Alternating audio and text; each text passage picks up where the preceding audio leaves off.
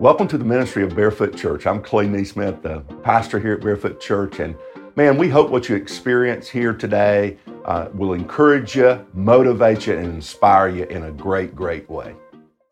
You know, I want to talk on the subject of being op- optimistic today.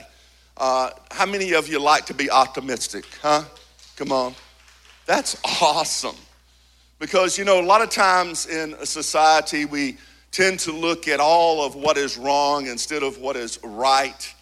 And God wants us to have, have a spirit of optimism. He wants us to really, really focus on the things that are out in front of us, not just the things behind us. And so, what I want to do today is I want to talk about forgetting what we should forget and remembering what we should remember. How many of you know that lots of times we remember what we should forget and we forget what we should remember? But I, I, just want to talk to you today about remembering what you should forget and forgetting what you, what you should remember. Maybe I said that right, I don't know. In other words, you need to forget certain things and you need to remember certain things. But we have a, a habit, we're programmed many, many times to remember things that God wants us to forget. So if you have your Bibles with you, I'm going to invite you to open it up to Hebrews chapter chapter 10. Um, Hebrews chapter 10, verses 16 and 17. And I got to thinking about this a little bit this week, actually. I got to thinking about this verse. I started meditating on this verse, and, and I just want to read it, and then we'll, we'll talk about it a little bit. It says, this is the new covenant I will make with my people on that day, says the Lord. So the Bible says that in, in the uh, above passage there, it talks about Jesus being a final sacrifice for humanity so humanity can come back to God. And, and he says, and what I'm going to do uh, during that particular time is I'm going to make a new covenant, a new agreement with my people. He says, he says, I will put my laws in their hearts and I will write them on their minds. Then he says, I will never again remember. In other words, it's getting ready to say that God's getting ready to forget something. He says, I will never again remember their sins and lawless deeds. Now, I started thinking a little bit about that. God forgets about that thing. So maybe we should too you know, if God has basically said, I, I forget their sins, I don't remember their sins, that, then why do we remember our sins? Why do we continually dwell on missing the mark of God's glorious standard and what we did? Can I tell you why? Because it's a strategy of the enemy. And the enemy wants you to hold you back from the future that God has in store for you.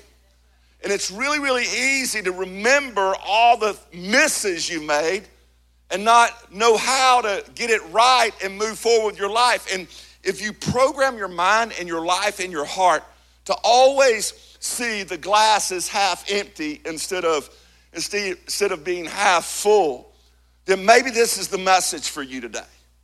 But if you're always optimistic and you always believe that there's more, and you always believe that you know, that, that God's going to do more. He's going to forget certain things and he's going to remember certain things. Then, then I do believe also that this is a message to speak to you.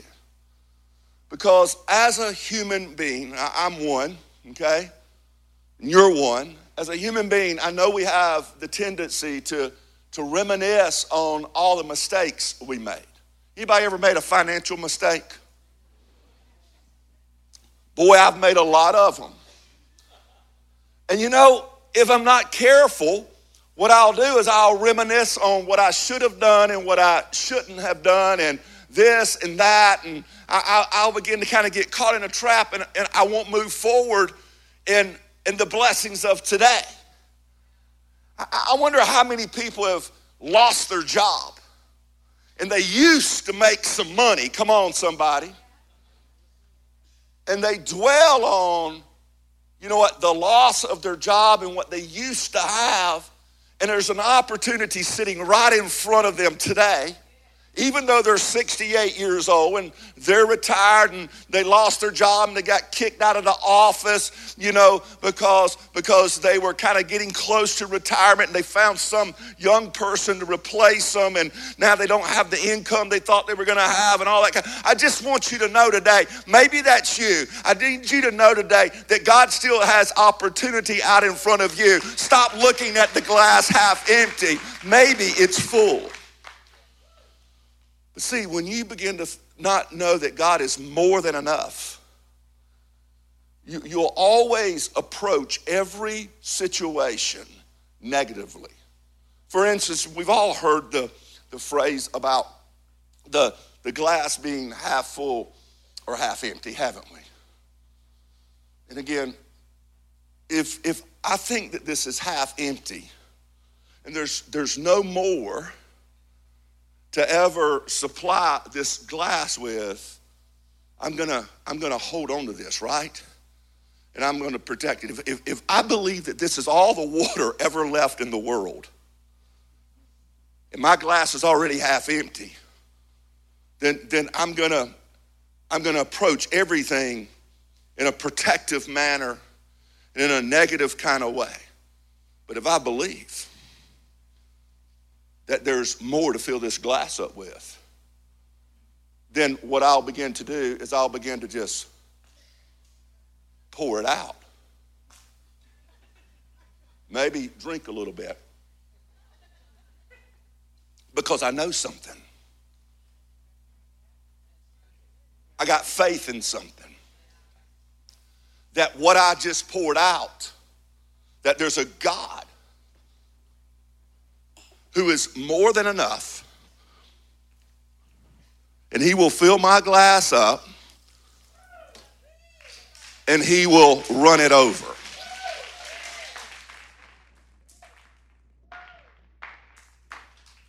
Is that how you see God?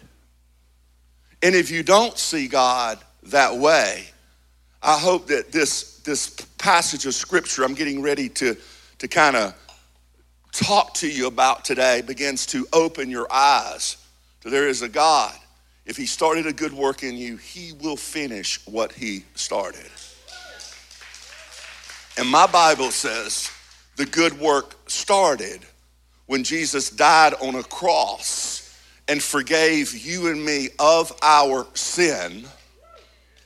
And God forgot it as far as the east is from the west and now you are a brand new person. And God wants you to operate by this commodity called faith. I want you to know faith is the most valuable thing you have. And He wants you to operate by that and always see that He's a God of more than enough. If, if God forgets sin, I want to forget it too. If sin has no value to God, and he he forgets it as far as the east is as from the west. If he throws it and casts it into the sea and it's never going to have eternal value then i want to forget that thing too. Not only about my life but also about your life. And i want to see the god potential in you. And, and, and so if god forgets those things and they have no eternal value this is where my question went this week well, then what does God remember? What does He reward? And, and I, I think because that's what I want to invest my life in. It's, it's not sinful things, but things of faith. Because the Bible says that that is what God rewards in all eternity. And let me show you, it's in Hebrews, also Hebrews 11 6. It says, It is impossible to please God without faith. Anyone who wants to come to him must believe that God exists and that he rewards those who sincerely seek him by faith. So the question is is do you believe that he is a God of more than enough? Do you believe he's a God who can fill your glass back up? Or do you believe that all you are experiencing today is all you have and you're hanging on to all of those things and you're not living life to the full? Well, there was a group of people in the Bible that a particular individual wrote a letter to. It's the church at Philippi. And these were people who come to faith in Christ. However, they lived in a, in a Roman colony that, that where a bunch of retired soldiers lived. And the retired soldiers had allegiance towards the Roman government.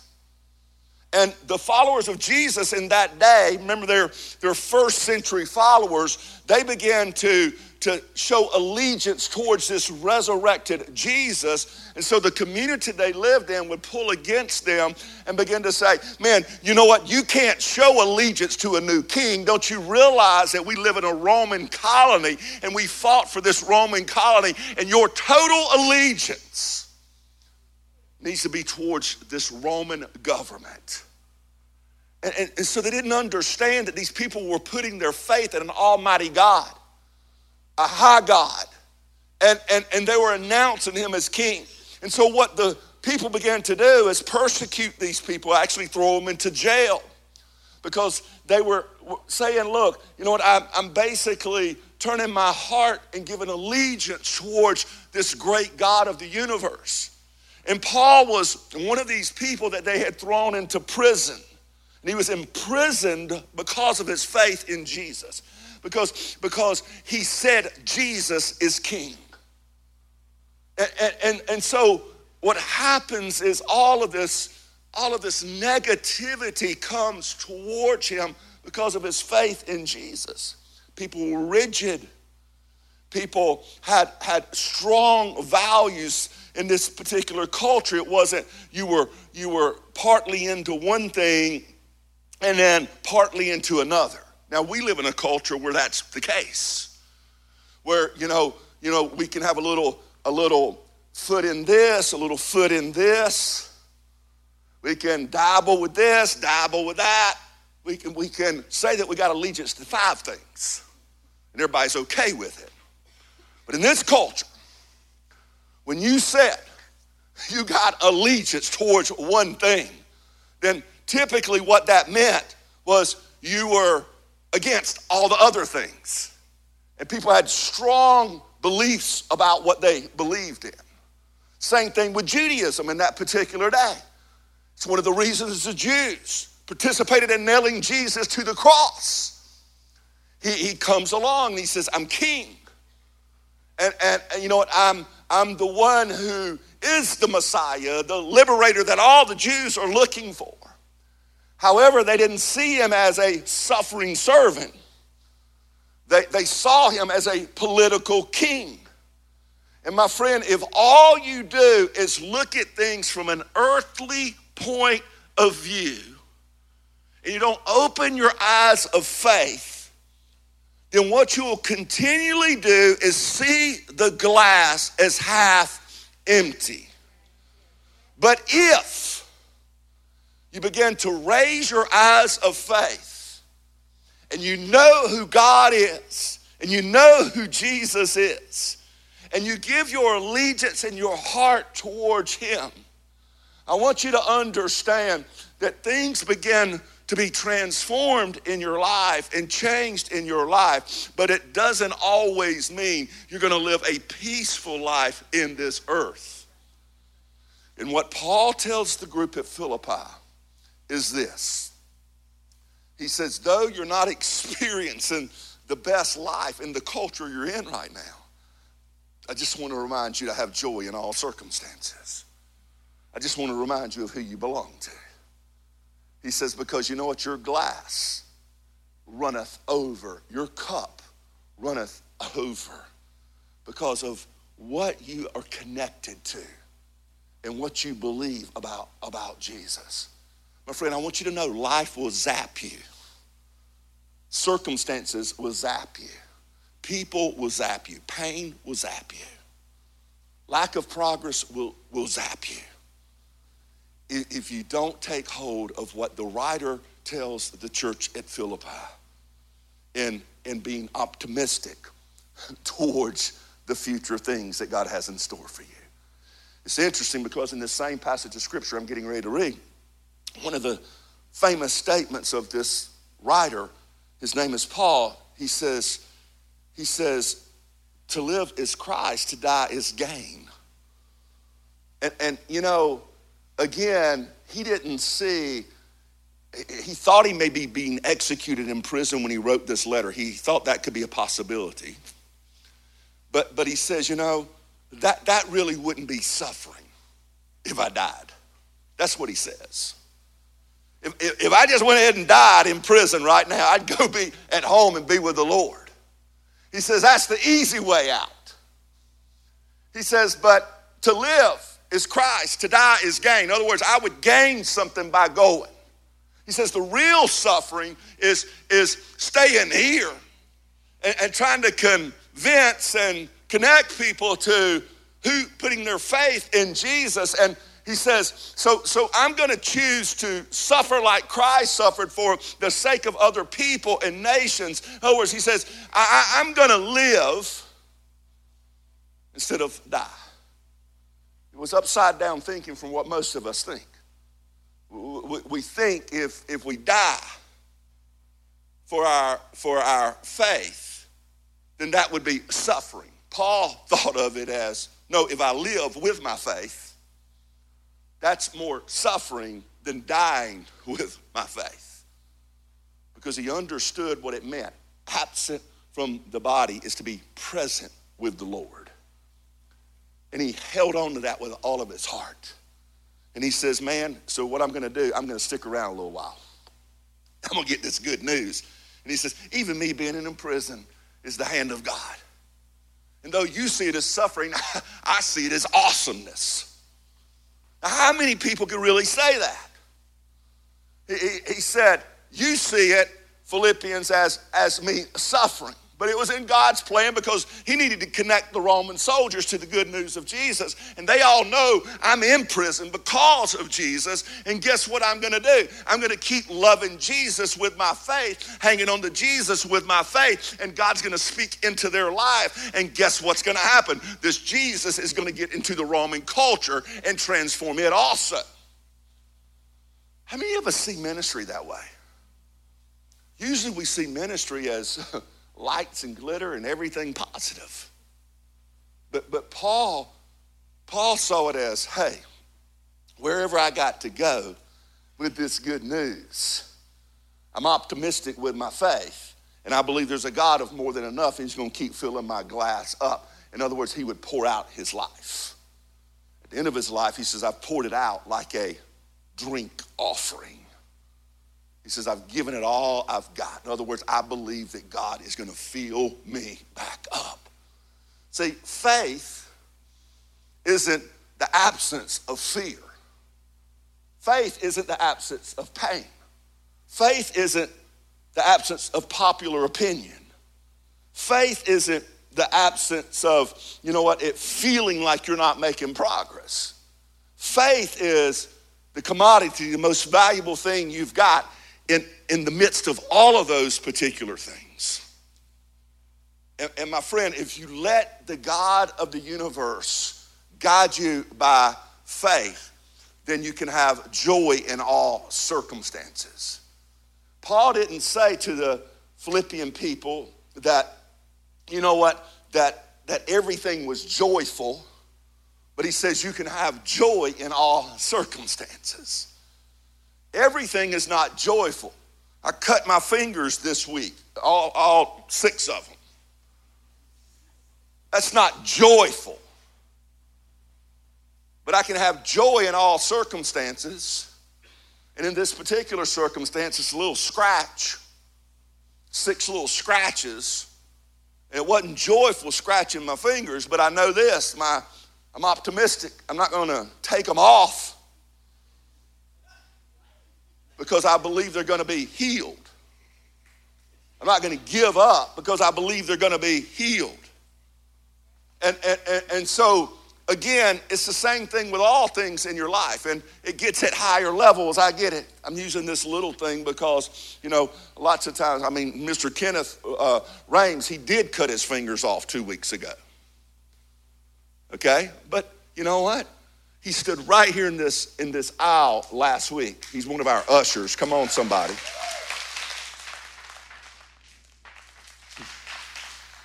And he's like, I cut my fingers off with a table saw. They, couldn't sew them back on. However, you know what? I'm not going to lose faith in who God is because I lost a couple of fingers. Come on, somebody. And he says, I'm going to find my way to get with God's people and remain faithful to God's vision and God's purpose for my life as long as I've got breath in my lungs and a heartbeat in my chest. We, we, we give up a lot of times because, because of, of the various circumstances. So let me read this passage of scripture Philippians chapter 3, verse 1. The writer says, Whatever happens, my dear brothers and sisters, rejoice in the Lord. He says, I never get tired of telling you these things, and I do it to what? Safeguard your faith. He goes on to say in Philippians 3, verses 2 through 4, he says, Here's what I need you to do. He says, I need you to watch out for, the, for those dogs, those people who do evil, those mutilators who say you must be circumcised to be saved. In this particular culture, the Jewish people would tell the males that they needed to be circumcised to be uh, saved, to be connected back to God, because that was the ceremonial law of that particular day. And he says, Look, you know what? That's not the way you're saved and brought back to God. He says, For we who worship by the Spirit of God, are the ones who are truly circumcised. In other words, it has truly been a cutting away of sinful things. He says, We rely on what Christ Jesus has done for us. He says, We put no confidence in human effort. Though I could, he says, have, have confidence in my own effort if anyone could. Indeed, he says, if others have reason for confidence in their own efforts, he says, I even have more. And he's referring to that, you know, in that particular culture, if it was to be a, a, a, a Jew and, and a law following Jew, he's like, man, I, I'm the Jew of all Jews. I'm at the top of the class. In other words, he says, if that is the way you're made right with God, he says, man, I should be at the top of the class. He says, because I've done all my homework, I've done it all. And then he goes on to say this. Let's look at it. Philippians 3, verses 5 through 9. He says, Man, I was circumcised when I was eight days old, exactly like the law says. He says, I am a pure blooded citizen of Israel. He says, and a member of the tribe of Benjamin. He says, a real Hebrew, if there ever was one. He says, I was a member of the Pharisees who demanded the strictest obedience to the Jewish law. In other words, he says, Man, if you want to be religious, I am the religious guy. He says, I was so zealous that I harshly persecuted the church.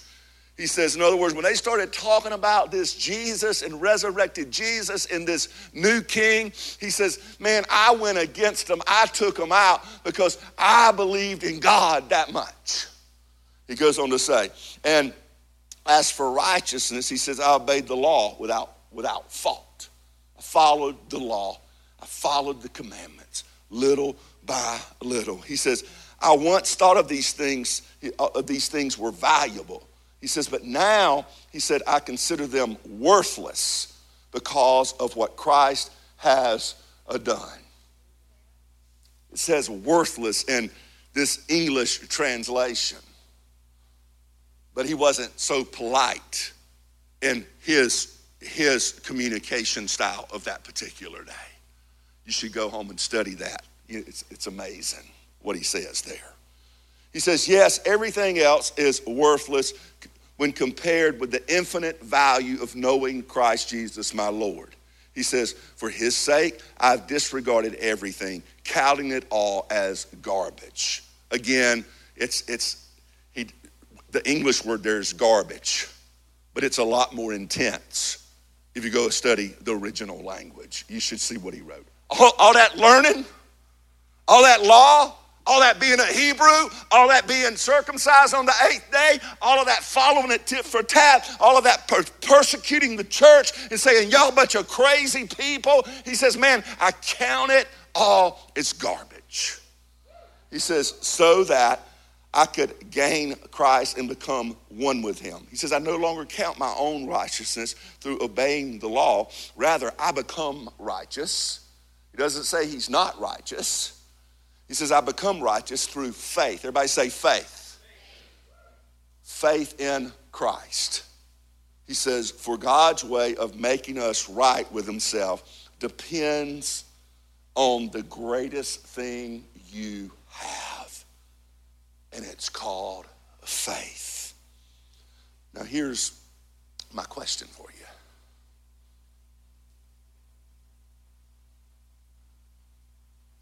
We've all been given faith, a measure of faith. But what is your faith in? Is it in the pain? Is it in the people that say you should remember your sin? Is it, is it in all of these variations of things that God says that Jesus came and paid a high price on a cross for the sins of humanity? And are you remembering the sin over and over and over again? Because it replays in your mind all the mistakes you've ever made, all the disobedient things you've ever done. Is that causing deep pain in your heart? Or do you have faith that God does not see those things anymore?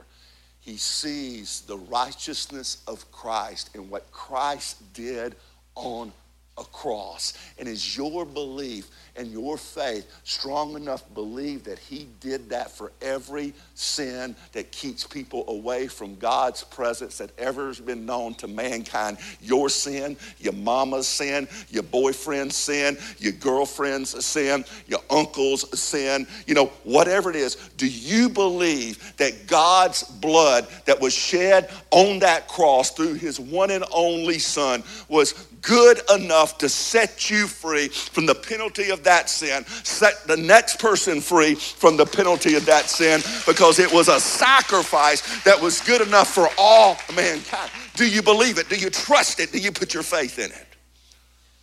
Because, my friend, that is where the life of faith begins to take off. Now, you can put your faith in a lot of things. You can put it in Uncle Freddie and the inheritance you're going to get. There, there's some people that sit in this very congregation every single week and they're putting their faith in the new building we're going to build across that waterway. But I got, I got good news. Whether we build a building or don't need to build a building, Jesus is still forgiven humanity for all of their sin.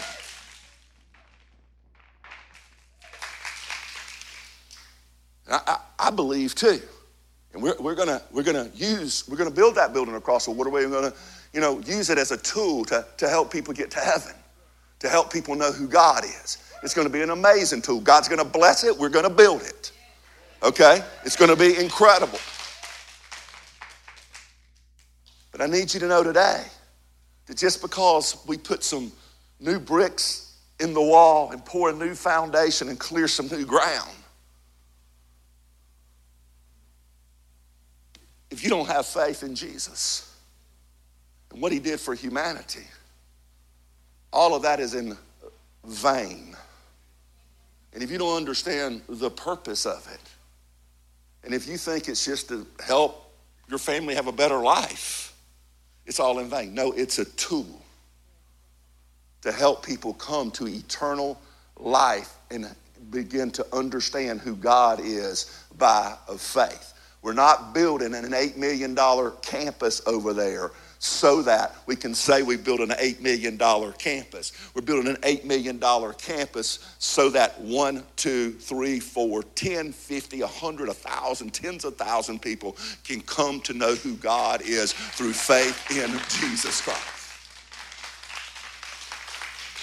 And Paul reminds the church at Philippi, he says, listen, you know what? Some people are going to talk about you. You're to feel you're to feel some pain. You're to, you know, you're to begin to get discouraged in, in life occasionally. People are to bring up the past. The past is to haunt you if you don't learn how to operate by faith in who Jesus is. And so he goes through that whole dialogue and he talks about all, all of these various things. But then he gets to Philippians 3, verses 12 through 14, and this is what he says. Because you want to know how to operate as if, you know what, God can continue to fill your glass up. You want to be optimistic? Here's how you do it. Look what he says. He says, I don't mean to say that I've already achieved these things or that I've already reached perfection. He says, I haven't, I haven't mastered all of these things that pull against my faith. He says, I'm, but I'm learning how to do life in spite of those things that pull against my faith. He says, I'm learning to understand what it means to not give up because people in my past and, you know, all the pain pulls against me. He says, but here's what I do. He says, I press. Everybody say press. He says, I press on to possess the perfection for which Christ Jesus first possessed me. He says, No, dear brothers and sisters, I have not achieved it. He says, But I focus. Everybody say focus. He says, I focus on this one thing. I don't focus on all those things that the people are saying. I don't focus on my past, my past achievements, because he's referring to his past achievements. Do you know your past achievements will paralyze you if you settle for what you've achieved? He goes on to say this. He says, I focus on this one thing forgetting. Everybody say forgetting. We need to forget what we need to forget and remember what God tells us to remember. He says, forgetting the past and looking forward to what lies ahead. He says, I press on to reach the end of the race. And he says, and receive the heavenly prize for which God, through Christ Jesus, is calling us. And so, how do we receive that heavenly prize? How are we rewarded? Remember what Hebrews says that God, He rewards those who sincerely seek Him and operate by faith.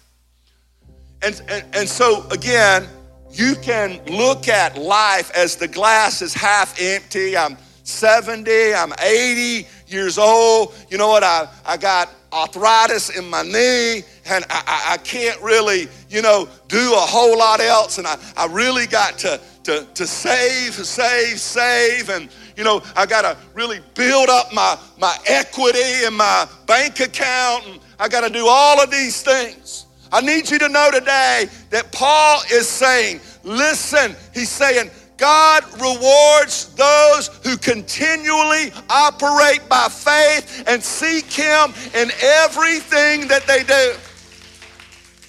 And my friend, you can let the past generations hold you back from what God wants to do in your life.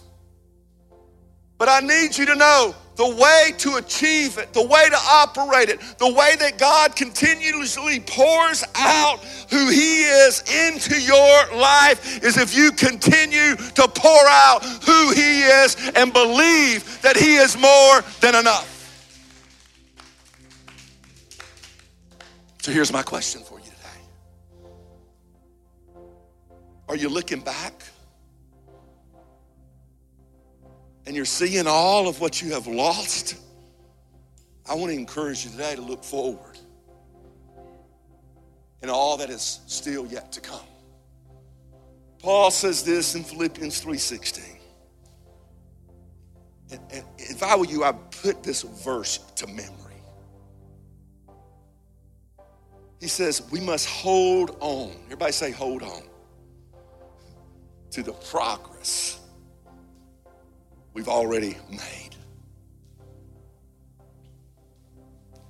We must hold on to the progress we've already made. You know what this is saying? It's saying that life is a journey, a journey of faith. And when you put your faith, Christ follower, in Christ Jesus, the day you did that, you know what? It, it, it was finished. Sin was paid for. And, and you no longer have to look back at all of those things that you did and how many times you missed and all those kind of things. What, what you need to do is begin to listen to the power of the Holy Spirit that lives in you as a Christ follower and continue to make forward progress. Many of us have done that. But, but what we've done is we've become stalemated halfway in the journey.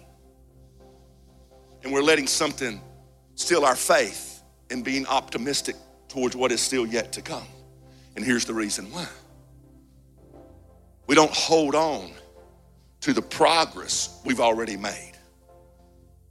You know, there was a group of Israelites that left bondage, that left slavery, 400 years of it. And God set them free. Come on, somebody. And they come out of Egypt, and God did something supernaturally and allowed them to cross over the Red Sea. And He says, Now I need you to run towards the promise. And they were making progress. Everybody say progress. They were making progress. They were making progress. But then they hit some obstacles. Did you know obstacles can either build your faith or destroy your faith? Because their faith was weak, they didn't hold on to the progress they already made. They started looking back. And the Bible says some of them even wanted to go back, all the way back to Egypt in bondage and slavery because they hit some obstacles and they weren't trusting God by faith. You know, you know what they begin to do? They begin to mumble and complain. It's amazing. And they begin to talk to the leader, Moses, and they begin to say, Moses, you know what? We, we, we had breakfast every morning when we were in Egypt we were slaves and we were rationed like, you know, maybe a half an egg and a little loaf of bread or whatever else, and they expected us to work all day and build bricks and do all this crazy stuff, but at least we had breakfast. And you got us out here and you're saying depend on God?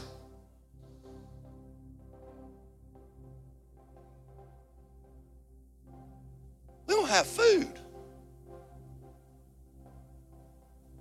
You know what God did? Just to help spur their faith on a little bit more.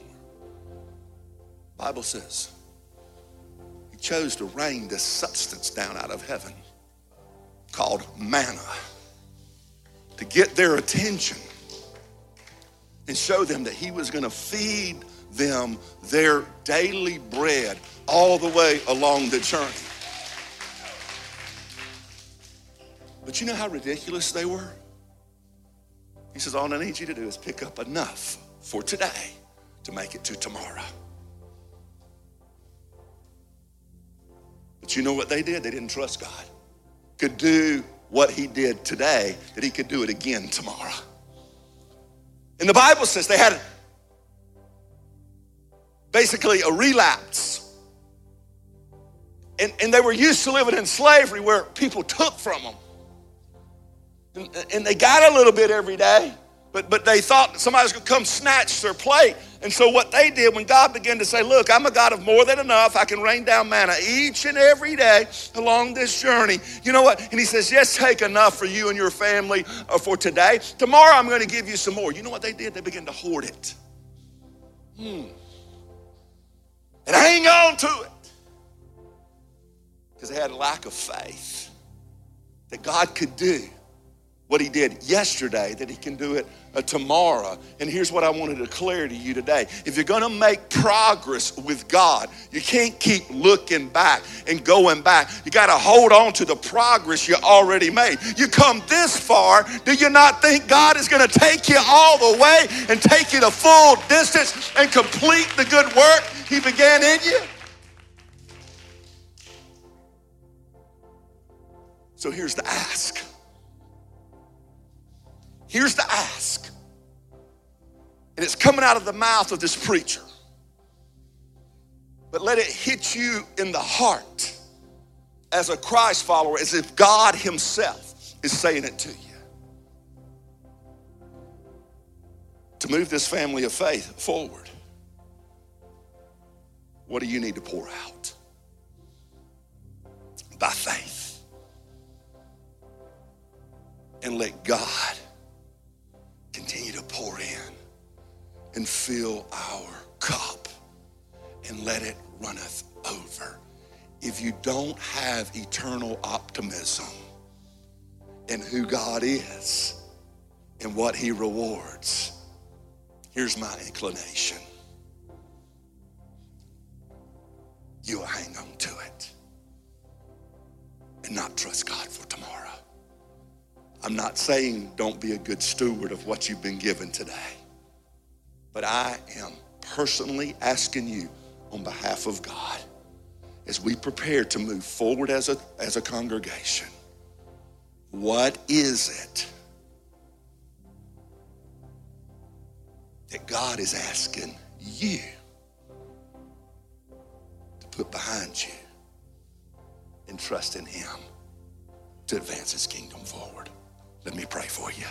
God, you're an amazing, amazing God.